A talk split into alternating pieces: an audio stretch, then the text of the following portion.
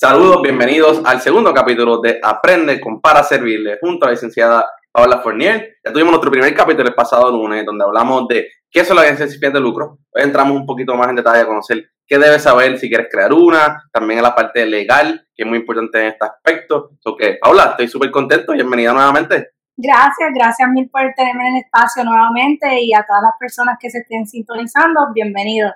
El episodio de hoy pues va a ser bastante bueno porque vamos a ir paso por paso sobre lo que debe saber una persona cuando quiera crear esa organización sin fines de lucro que llevan este, pensando y desarrollando y ahora pues tomaron el paso firme para, para comenzar y, y, registrarse y, todo lo que tenga que eh, conllevar la creación de esa organización.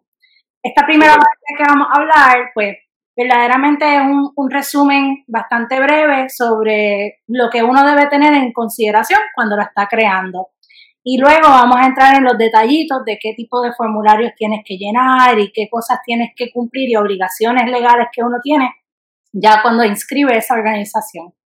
Es bien importante destacar que esta información que vamos a estar compartiendo hoy es una que, que está accesible cuando uno pues lo busca en, el internet. Este, eh, por ejemplo, hoy vamos a estar usando una tremenda herramienta que creó Fundación Flamboyant. Es una guía para las organizaciones sin fines de lucro. Está disponible en la página del Departamento del Estado y, y verdaderamente cuando uno utiliza esa herramienta va a tener todo ahí paso por paso de cómo es que se crea esta organización. Así que invito a todo el mundo a que, a que visite la página para también aclarar cualquier duda que surja cuando estemos pues, hablando sobre temas en particular. Yo voy a poner el enlace aquí abajo para que también lo puedan accesar, para que sea de, de manera fácil para todo el mundo. Excelente. Entonces, ¿qué, la verdad, la pregunta, ¿qué debo de hacer si quiero crear, verdad, una vez se de lucro, ¿qué debo hacer antes de oficialmente pues, incorporarme y hablar de hablar un poquito más de lo que tú hablas? Pues lo primero que tienes que saber, y es que puedes volver a nuestro primer episodio, es tener bien claro qué es una organización sin fines de lucro. Cuando lo definimos, pues sabemos que es una asociación que tiene como principal el objetivo de ayudar a una comunidad en particular o atender un asunto. Si usted entiende que lo que usted quiere hacer cae dentro de esa definición, pues ya tienes el primer paso completado, porque ya sabes que lo que quieres crear cae dentro de esa definición y es una organización sin fines de lucro.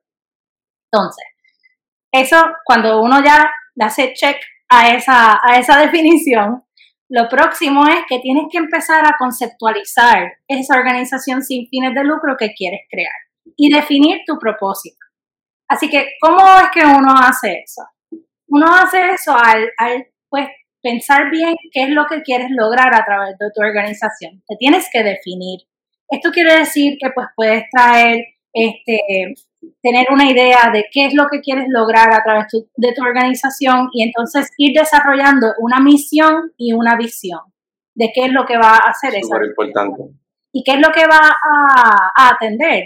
Así que cuando uno mira eso, pues tú, tú puedes ver que la visión pues, es el panorama del futuro deseado, mientras que la misión es lo que está ocurriendo en el, en el presente y cómo es que vas a lograr esa visión. Así que es paso por paso. Primero, pues vas a tener todas las herramientas, luego de ver este episodio, de, de crear esa misión y visión para tener un, un impacto a través de, de la organización que creaste. Segundo, cuando tú estás creando esta organización sin fines de lucro, tienes que contar con la colaboración de un equipo con quien tú pues eh, sepas que, que, compartan esa misión y esa visión y esos valores que quieras tener con esa organización sin fines de lucro. Eso es lo más importante porque quieres estar seguro que, que el equipo que está respaldando la organización pues tenga como meta todo, la, todo, lo, todo lo que se quiera lograr con, la organización de por sí. Este, todo lo que quieran atender, la comunidad que quieran ayudar, este, el asunto que quieran este, trabajar. Este, el equipo como tal, pues es lo más importante porque ellos van a estar ahí a través de todo el proceso. Y eso también, este, cuando uno lo mira, pues eh, es la junta, la junta inicial de esa organización sin fines de lucro. Así que las organizaciones sin fines de lucro pues se distinguen en trabajar en equipo y en colaborar y pues esa junta pues va a hacer todo lo posible en eh, sacarle provecho a esa organización y, lograr todas sus metas. Así que eso es el segundo. Y eso lo debes de hacer antes, antes de, oficialmente como crear, ya tienes que tener ese equipo, ¿no? Yo entiendo que sí, eso yo creo que es bien personal también, pero es que cuando uno va a la parte de, de la inscripción de la organización, que vamos a entrar en más detalle ahorita, uno sabe que, que, tiene que tener una junta de directores. Así que cuando estés conceptualizando la organización, es bueno ya saber con quién tú vas a contar y quién va a ser ese equipo que va a estar a tu lado en todo este proceso de, de, de, de sacar la organización y, y, cumplir con todas las obligaciones que tenga. Así que yo creo que es bien importante que por lo menos tengas una idea de quién quieres como, como parte del equipo. Así que, este, nada, eso, eso pues lo vamos a hablar más en detalle ahorita. Eh, lo tercero es, yo creo que la parte más difícil es establecer un nombre o escoger un nombre. Cuando uno piensa en organizaciones sin fines de lucro, pues hay algunas que dicen directamente qué es lo que hacen. Hay otras que tienen unos nombres abstractos, pero tienen un significado profundo. Eh, hay otras que quizás pues es el nombre de una persona, la fundadora, este, que pues, hay distintas maneras de crear un nombre, pero es bien particular porque te quieres asegurar que sea un nombre que, que pues las personas lo puedan identificar con la causa que se quiera cumplir eh, a través de la organización. Así que yo creo que un, un, tremendo ejemplo es para servirle, como tiene, que la tienes inscrita como una organización sin fines de lucro, y es es claro para servirle. Así que... Sí. y fue un proceso de, interesante del nombre, de definir si, qué nombre voy a hacer, cómo lo hago, que tenga sentido, que sea interesante. Sí, o sea, que esa parte de definir el nombre es bien importante. Sí, y, y siento que también es lo, yo creo que es lo, es lo primero que va a ver las personas cuando vean la organización, es la carta de presentación de esa organización. Así que cuando tenga un, nombre que tenga un significado profundo, que sepas que, eso es lo que va a atraer a las personas y les va a dar la curiosidad de aprender más sobre la organización, pues yo creo que eso es bien importante. Lo otro que hay que tener presente, sin embargo, es el nombre está disponible. Así que eso es algo que vas a tener que chequear en, en las páginas del Estado y en el registro de corporaciones. Luego, pues vamos a entrar en ese detalle, porque si no está disponible, pues vas a tener que tener un plan B o un plan C. Así que, ¿cómo es que esta, esta etapa de conceptualizar la organización es bien importante porque te prepara antes de comenzar todo el papeleo que conlleva crear la organización sin fines de lucro. Es como un mapa que ya estás cumpliendo con todas las etapas antes de darle el submit a, la solicitud. Así que, por último, eh, una de las cosas que, que, también invito a las personas que, que miren y que investiguen es sobre todas las oportunidades que hay para las organizaciones sin fines de lucro, exenciones contributivas que existan, este, evaluar de, las distintas maneras que se puedan organizar, eh, dependiendo del, del, tipo de servicio que quieras prestar, porque hay, hay unas distinciones dentro del marco legal y marco corporativo.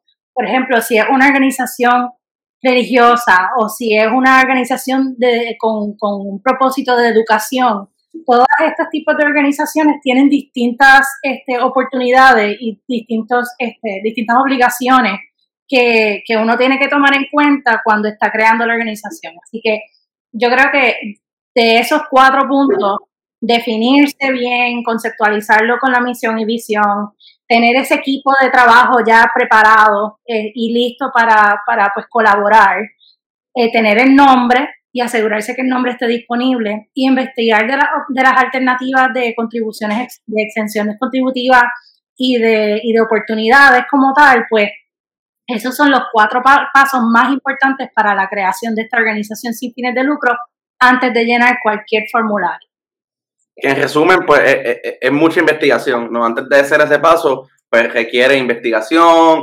brainstorming, análisis, un poquito, ¿no? De, de tomar tu tiempo para definir exactamente bien, con todos los aspectos que tú acabas de mencionar, nombre, aspectos contributivos, eh, equipo, todo eso, ¿verdad? Definirlo bien para que estés seguro de que, obviamente, quieres incorporarte con organización de lucro, es algo que te interesa, es algo que quieres, es algo que te apasiona. Es un poquito de, como también de retrospección, de pensar a largo plazo con tu visión. Es un proceso bastante interesante que yo creo que pues, ayuda también al éxito de esa organización porque todo este trabajo previo lo va a ayudar a, a, poder lograr un éxito de trabajo con la comunidad. Definitivamente, porque también la cosa es que uno no quiere, o sea, hay, hay mucha necesidad y uno se quiere asegurar que esa organización cuando vaya a atender esa necesidad, pues lo esté haciendo de la manera más organizada y la manera más efectiva posible. Así que este tipo de brainstorming, como bien dijiste ahorita, es lo, primero que uno debe hacer antes de, llenar cualquier formulario. Que invito a todos a, que hagan eso. y, y ok, hicimos eso. Pasó un tiempo X, maybe unos meses, un tiempo definido, tienes tu equipo, tienes tu visión, tienes el nombre, está, ready, como quien dice. ¿Qué es lo próximo? Ok, pues aquí vamos a hablar primero de cómo, cómo uno se debe organizar y por qué incorporarse, por qué organizarse de una manera formal. Eh, cuando uno está creando una organización sin fines de lucro, uno se quiere asegurar que esa organización tenga una formación de, de corporación tipo, este, pues ya formal, formal, porque eso garantiza una separación entre lo que es la organización y lo que es tu carácter personal. Eso, lo que, lo que quiero decir con eso es que cuando una organización está legalmente incorporada, ya sea pues porque está con organización sin fines de lucro como su apellido, eso lo que hace es que cualquier actividad que uno tenga, cualquier este, eh, cuestión de pago de contribuciones, eso va a estar completamente desconectado a tu persona. Así que ahora mismo tú eres Jesús Arroyo y también eres para servirle. Así que tiene estas dos figuras que tienen responsabilidades completamente distintas y que no están este, conectadas de por sí. Así que eso, de la única manera que están conectadas es pues porque tú estás llevando a cabo y cumpliendo con las obligaciones de para servirle. Pero si algo ocurre con para servirle, no se va a afectar todo lo que tú tienes a tu nombre propio. Así que ese carácter personal tuyo. Y eso es bien importante que lo menciones porque pues, al final del día es protegerse. Uno nunca sabe qué pudiera ocurrir en el futuro y es un proceso para tú proteger tus bienes, tu familia, eh, ¿verdad? Que cuando ya eres una persona que tiene ya, ¿verdad? Una familia, tiene unos hijos, tiene un hogar, tiene, hay, hay diferentes cosas que también tú quieres proteger de tu ámbito personal fuera de lo que sería la organización, eso que es un paso bien importante. Mencionaste ahorita eh, incorporarse. Vamos a entrar a detalle a conocer un poco cómo es el proceso. Claro que sí, sí, vamos a hablar de eso ya mismito. Antes de, quiero hablar un poquito sobre los beneficios de incorporarse. Porque además de esta cuestión de que separa el carácter personal de uno y lo de la organización para proteger, sino que también pues provee oportunidades para exenciones contributivas, como dije este, anteriormente. Lo otro es que cuando una organización está formalmente incorporada, eso eso a la luz pública, pues crea un tipo de credibilidad. Eh, ya sea para las personas a quien tú le estás solicitando fondos, ya sea las personas que son donantes, los voluntarios, el mismo equipo de trabajo. Cuando estás incorporado, eso ya demuestra que estás organizado y que estás preparado a cumplir con una serie de obligaciones y requisitos para mantener esa organización corriendo. Y eso es de lo más importante, por esa credibilidad que crea el organizarse. Lo otro es que al estar organizado e incorporado, te da acceso a muchísimas más oportunidades de fondo. Cuando uno está, por ejemplo, incorporado, este, uno puede, hay algunos, una serie de requisitos que cuando vamos a la sección de recaudación de fondos, luego en nuestro, en nuestro próximo episodio, vamos a ver que de los criterios de elegibilidad vas a ver que la organización sin fines de lucro debe estar debidamente incorporada para poder solicitar a esos fondos. Y eso es de los beneficios mayores de, estar incorporado. Y, y también, eh, lo más importante que, que lo voy a repetir, que lo dije ahorita, es que uno puede crear y realizar transacciones y resolver problemas a nombre de esa organización independientemente de tu carácter personal. Así que eso yo creo que, es de lo, de lo más importante que se debe sacar de aquí, que, que estás creando una entidad separada y que va a crear esa credibilidad, que va eh, uno puede creer ese, ese acceso a fondos, al igual que exenciones contributivas. Así que este, ahora cuando sepan esos beneficios, pues ya saben que, que la importancia de incorporarse. Y creo que mencionaba el, el factor de credibilidad súper importante al momento de una organización de lucro. Yo creo que como ¿verdad? Ciudadano común, pues tú quieres eh, conocer un poco eh, la, organización, saber que está certificada, que si tú vas a hacer una donación, que si tú vas a hacer algún tipo de servicio con ellos, pues eh, esté bien definida dentro del Departamento de Estado, este, tenga su. Como hablamos anterior, su nombre, su visión, tenga todo bien definido para que las personas conozcan y, de cierta manera confíen ante estas organizaciones. Exactamente, sí. Este, yo creo que que esos son de los mayores beneficios que uno puede ver al incorporarse. Pero ahora, ¿cómo me voy a incorporar? Exacto, es un proceso fácil, difícil, cuéntame. Fíjate, es bastante fácil, pero siempre y cuando ya tengas ese brainstorming que hiciste, el primer paso que hablamos ahorita. Esa, etapa, esas etapas que, con las cuales ya pasaste y desarrollaste ese equipo, estableciste un nombre y todo, pues eso te va a facilitar el proceso de incorporación. ¿Cómo se incorpora? Uno pues hace todos estos trámites ante el Departamento del Estado, o la gran mayoría de los trámites ante el Departamento del Estado. Eh, cuando, cuando comienza ese proceso en el Departamento del Estado, básicamente lo que vas a estar haciendo es, primero, la gestión del nombre. Cuando vas a la página del registro de, corporaciones, que se está enseñando en la pantalla ahora, pues va a ver que tiene la oportunidad de hacer una búsqueda de las organizaciones que quizás ya tengan el nombre que tú estabas pensando. Así que si uno se mete en la página y dice, ah, voy a crear una organización que se llama Para Servirle, va a ver que ya está activa porque ya está incorporada. Así que Exactamente. te adelantaste. te adelantaste y ahora tienes que ir a ese plan B. ¿Cuál va a ser el plan B? Pues este, puede ser un nombre como apoyo y servicio o algo así. Vamos a hacer un nombre inventado. servicio a, la comunidad puertorriqueña.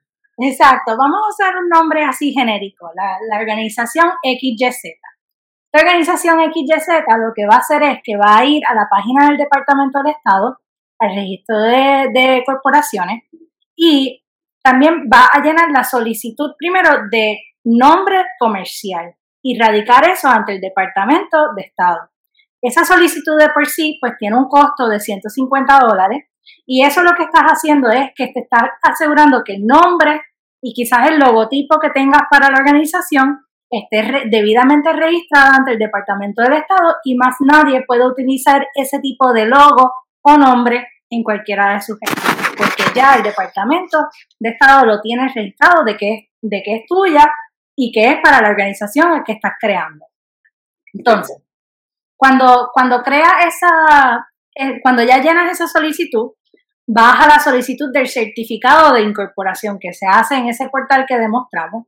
Eso hay un, hay un, un menú en el lado izquierdo donde pues cuando puedes ver que hay una alternativa de crear, de crear una organización, creación de una organización. Esta, esta plataforma funciona para corporaciones, este, LLCs, incorporación, todo, todo tipo de organización y pues para, para el propósito de este episodio, pues para organizaciones sin fines de lucro. Claro. Así que esa, esa solicitud de incorporación eh, o para recibir el certificado de incorporación lo radica ante el Departamento del Estado y cuesta 5 dólares. Hay algunas entidades que no tendrían que pagar esa solicitud, como mencioné, debido a, al tipo de servicio que van a proveer, ya sea pues porque es de naturaleza benéfica, religiosa o educativa. Así que eso, eso ahí pues lo deben tener presente porque dependiendo del tipo de organización que vas a crear o el fin de esa organización, pues pueda esa solicitud salga de manera gratuita por el fin mismo de la organización. Entonces, tan pronto el Departamento de Estado le otorgue ese certificado de incorporación, ese equipo que hablamos al comienzo, esa junta de directores que creaste, que van a estar colaborando y que van a hacer los que van a dirigir esta organización en, en sus principios, pues ellos deben crear unos estatutos. Eso se llama también en inglés unos bylaws. Cuando uno crea esos estatutos, lo que se está desarrollando es cómo es que se va a hacer la, la administración interna de la organización. Así que cuántos, con cuántos empleados van a contar, cómo va a ser el proceso de contabilidad, cómo va a ser este, todo lo que tenga que ver con lo operacional de la organización, que vamos a estar hablando en, en nuestros próximos episodios. Así que este, este programa está cubriendo todo. Así es. Pero básicamente esa, esos estatutos pues van a ser esa, esa, esa guía de cómo esa organización va a hacer su, su día a día, cómo va a correr. Así que eso es bien importante. Y por eso lo del equipo que mencionamos, por, por eso es que son importantes, porque ellos van a estar trabajando en conjunto asegurarse que eso se esté cumpliendo conforme a la ley, que eso tenga, este, eh, cumpla con todos los requisitos para, para la, misma meta de la organización y pues, también establezca ese tipo de, estructura de, cómo va a ser la cosa.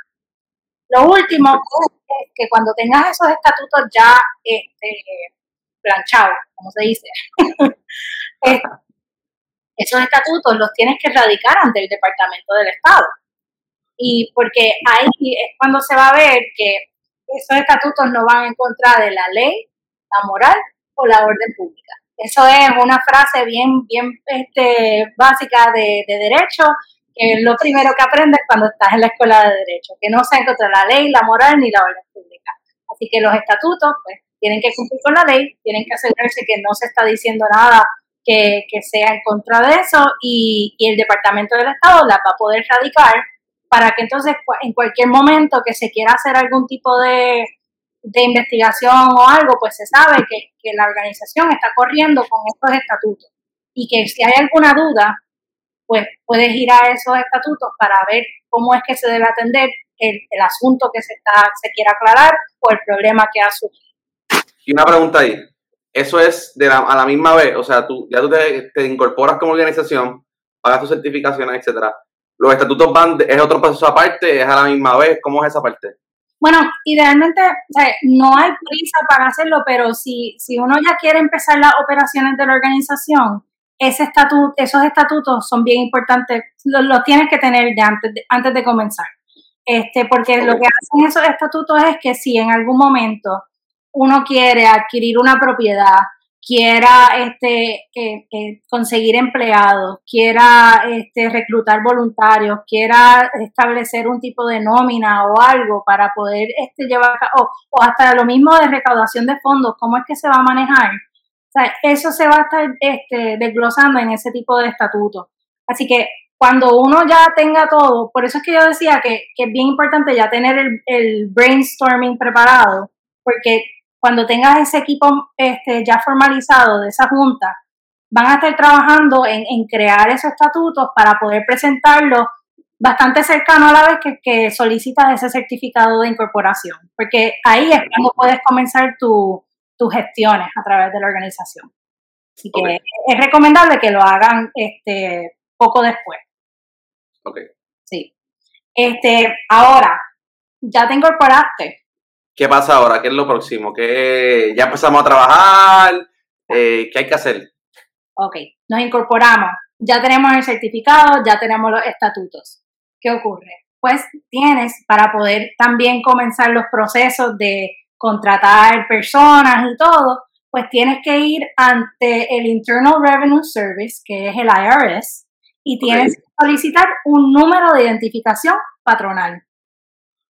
Ok si quieres en algún momento contratar a personas y tenerlos en un tipo de nómina, es bien importante que hagas esto porque también este, esto es lo que va a demostrar que uno es un patrono y que, pueda emplear a la gente. Y entonces, no tan solo eso, esta, esta identificación patronal lo que hace es que también te permite llenar las solicitudes ante el Departamento de Hacienda local como para, este, para radicar el certificado de registro de comerciante. Así que uno tiene que tener el primero de la IRS para entonces poder llenar la solicitud del Departamento de Hacienda local. Y, y eso, pues, este, entran en muchos detalles sobre eso en la, en la guía. Y es bien importante también que estas gestiones, cuando, no tan solo pues lo consulten con abogados, sino también con cualquier contable que tengan presente o en sus alrededores para poder, este, para poder trabajarlo. Porque son varios formularios los que se tienen que llenar para garantizar que estás cumpliendo con la ley. Y, y esa, esos formularios, por ejemplo, si uno quiere una exención contributiva en su organización, pues ahí también este, se tiene que hacer ante el Departamento de, de Hacienda y, y, tienes que tener todas estas otras certificaciones que mencioné anteriormente, la identificación patronal, el registro de comerciante y todo. Así que eso es, bien importante destacarlo. Em, Así que esas solicitudes, algunas son gratuitas, otras tienen un precio fijo. Este, si uno quiere una exención contributiva, pues el precio de la solicitud puede variar. Este, ese precio de la solicitud puede ser entre 300 dólares o a 400 dólares, dependiendo del tipo de ingreso que esté generando la organización. Así que si es una organización nueva, como en el caso de la organización XYZ, este, lo que estaría pasando es que van a estar proyectando cuáles van a ser sus ingresos y presentándole eso ante el Departamento de Hacienda para entonces este, solicitar esa extensión contributiva. Así que eso, eso es de lo más importante. Sí, que un, un poquito más, la primera parte que hablamos, un poco más de incorporación, que estés bien eh, certificado legalmente, ahora un poco más, ya te hiciste esa parte, ahora es más lo, que tienes que hacer para poder rendir servicio con tus empleados, nóminas, eso que ha ido explicando que lo podemos ver como un antes y un después, pero ambas son importantes para, obviamente necesarias para tu poder dar tu servicio. Son sumamente necesarias para poder tener una organización este, que esté corriendo de manera pues, efectiva y conforme a la ley. Y, y no tan solo eso, es que también brinda muchas oportunidades el estar incorporado de esta manera. Este, cuando uno ve que hay, varios beneficios, como mencionamos, de que le da la credibilidad a esa organización y le da acceso a distintos tipos de fondos, cuando está incorporado de esta manera, pues ya sabe que el, futuro de la organización pues va a ser bastante eh, bueno porque tiene ya mucho acceso a, a oportunidades, exenciones y todo. Así que yo, yo verdaderamente recomiendo que, cuando, que cuando se esté haciendo el brainstorming de la creación de la organización, pues tomen todo esto en consideración. Así que, este, pero eso sí, todo esto conlleva una serie de obligaciones. Así que uno, uno, uno puede crear y llenar todos los formularios habidos y por haber, pero tienes que tener bien presente que lo que estás haciendo también es asumiendo una responsabilidad y unas obligaciones. Así que, ¿qué, tipo de obligaciones estamos viendo? En la guía, pues se menciona que, que, que esas obligaciones, hay unas obligaciones periódicas, no tan solo pues con el Departamento de Hacienda, pues que con la cuestión de, de las exenciones contributivas y todo, pero sino también con el Departamento del Estado y el mismo IRS. Hay que estar al día con todas las obligaciones administrativas, fiscales, legales de así poder promover y asegurarse la transparencia de esa organización sin fines de lucro. Así que eso, eso es de lo más importante que, que la razón por la cual se hacen estos tipos de informes anuales es para este, promover esa transparencia y cumplimiento. Así que, ¿con qué tipo de obligación? Para ser más específica.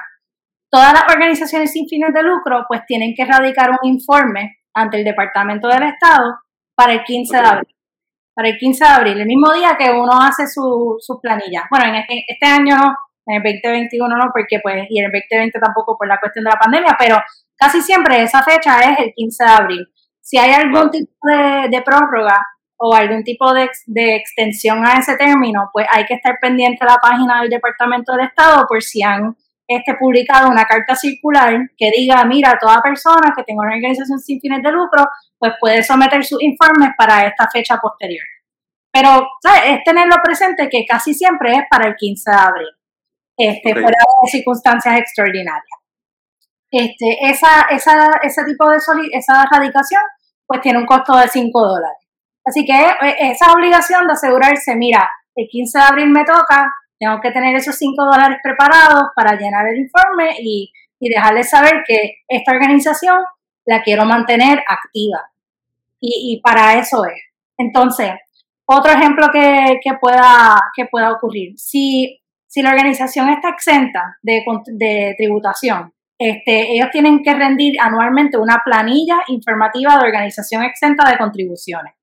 Este, ese tipo de, eso no tiene un costo de erradicación, pero sí puede tener una penalidad si se erradica de manera tardía. Este, eso, eh, eso se hace ante el Departamento de Hacienda. Y, eso, lo, eso también, pues, asegurarse que las fechas establecidas por el mismo Departamento de Hacienda no es una fija como la que tiene el Departamento de Estado, sino que tienes que estar, eh, pues, eh, tenerlo presente de qué fecha le asignaron a la organización para presentar ese tipo de informe. Así que también debe coincidir cuando uno tenga que presentar planilla eh, de manera rutinaria. Y, lo otro, que es una situación, pues, dependiendo de la organización, si decidieron tomar este paso, es si la organización se, solicitó para exenciones contributivas federales. Esto quiere decir, si la, organización es un 501C3, es un tipo de clasificación que vamos a hablar en los próximos episodios, este, ahí van a tener que erradicar anualmente también otro formulario. Que, casi todas las organizaciones, cuando tú vas a la página de, ellos, las páginas web, este, hay, un, hay una parte donde cuando que uno puede ver y leer esos formularios, de que presentan, donde se habla de, de cuánto han recaudado, este, cuántas personas están, cuántos son empleados, los salarios de los empleados, para eh, promover esa transparencia y ese, ese cumplimiento que mencioné anteriormente. Claro. Em, para adelantarme un poquito sobre lo de la 501C3, es una tremenda oportunidad porque ese tipo de exención también te abre muchas puertas, no tan solo para, pues, para la cuestión de exenciones contributivas, sino para recaudación de fondos. Em, esa clasificación, uno puede tener acceso a fondos federales, a, fondos de, de fundaciones de, de nacionales e internacionales. Y volvemos a esa parte del criterio de, elegibilidad para la solicitud de fondos. La gran mayoría dicen que la organización debe ser una 501C3. Así que eso, por eso es que lo menciono, porque eso es una gran oportunidad para recaudar este, algún tipo de fondo, solicitar, solicitar alguna propuesta para la organización, poder este, obtener el, dinero para realizar sus gestiones. Este, y por último, este, hay otras otras obligaciones que va a tener la, organización que son como cualquier otra corporación.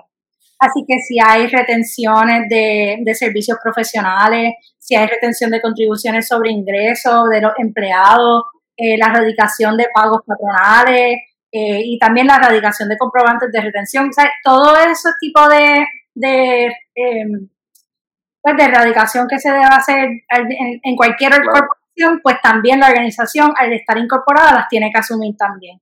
Así que es, es una gran cantidad de, obligaciones, pero los beneficios, como mencionamos anteriormente, también, hay un balance, Es, de parte y parte. Uno va a estar mucho mejor y protegido y va a tener acceso a muchas cosas al estar haciendo las cosas de esta manera.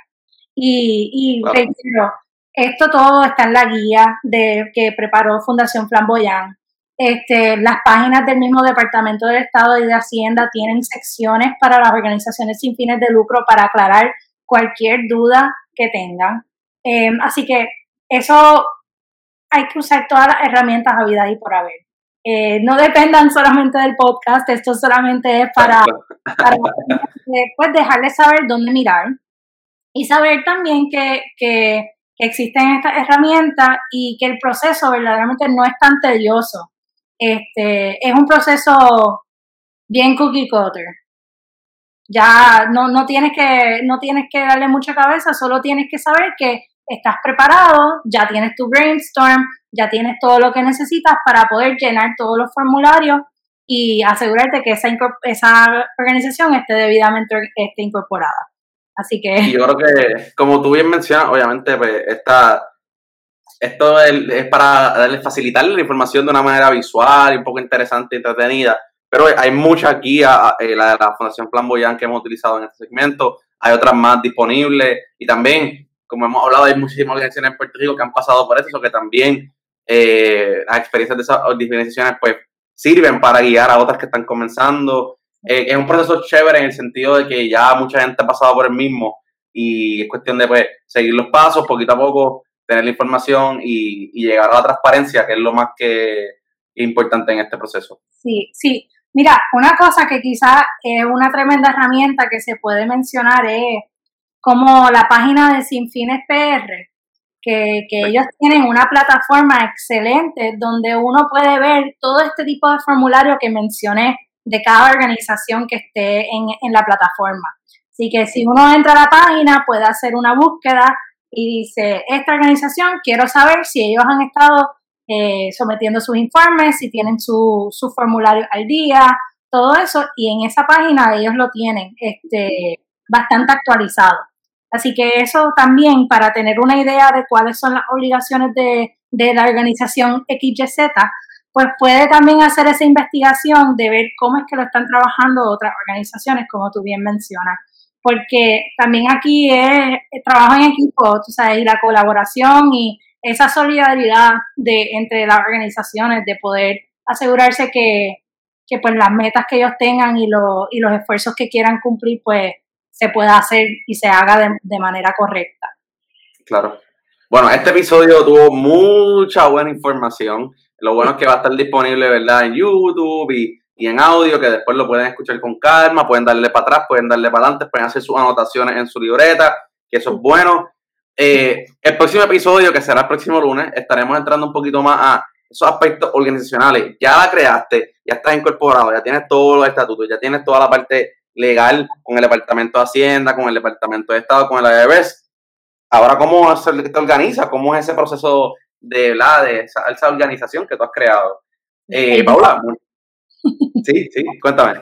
No, que va a ser el día a día. Vamos a hablar sobre el día a día de esa organización. Así que yo estoy entusiasmada de seguir estar, eh, estando en esta plataforma contigo y, poder compartir todo esto. Este, así que siempre estoy a la orden para aclarar cualquier duda. Y, nada, estoy entusiasmada para los próximos episodios. Así mismo es, estén pendientes de todas las redes de Para Servirle, que publicaremos este episodio el próximo lunes para continuar educando y compartiendo buena información. Así que pendientes y sigamos también todas las redes para los demás episodios donde compartimos información de las diferentes organizaciones sin fines de lucro de Puerto Rico. Muchas gracias por su tiempo. Hagan sus anotes, sigan aprendiendo con nosotros y recuerden que aquí para servirles.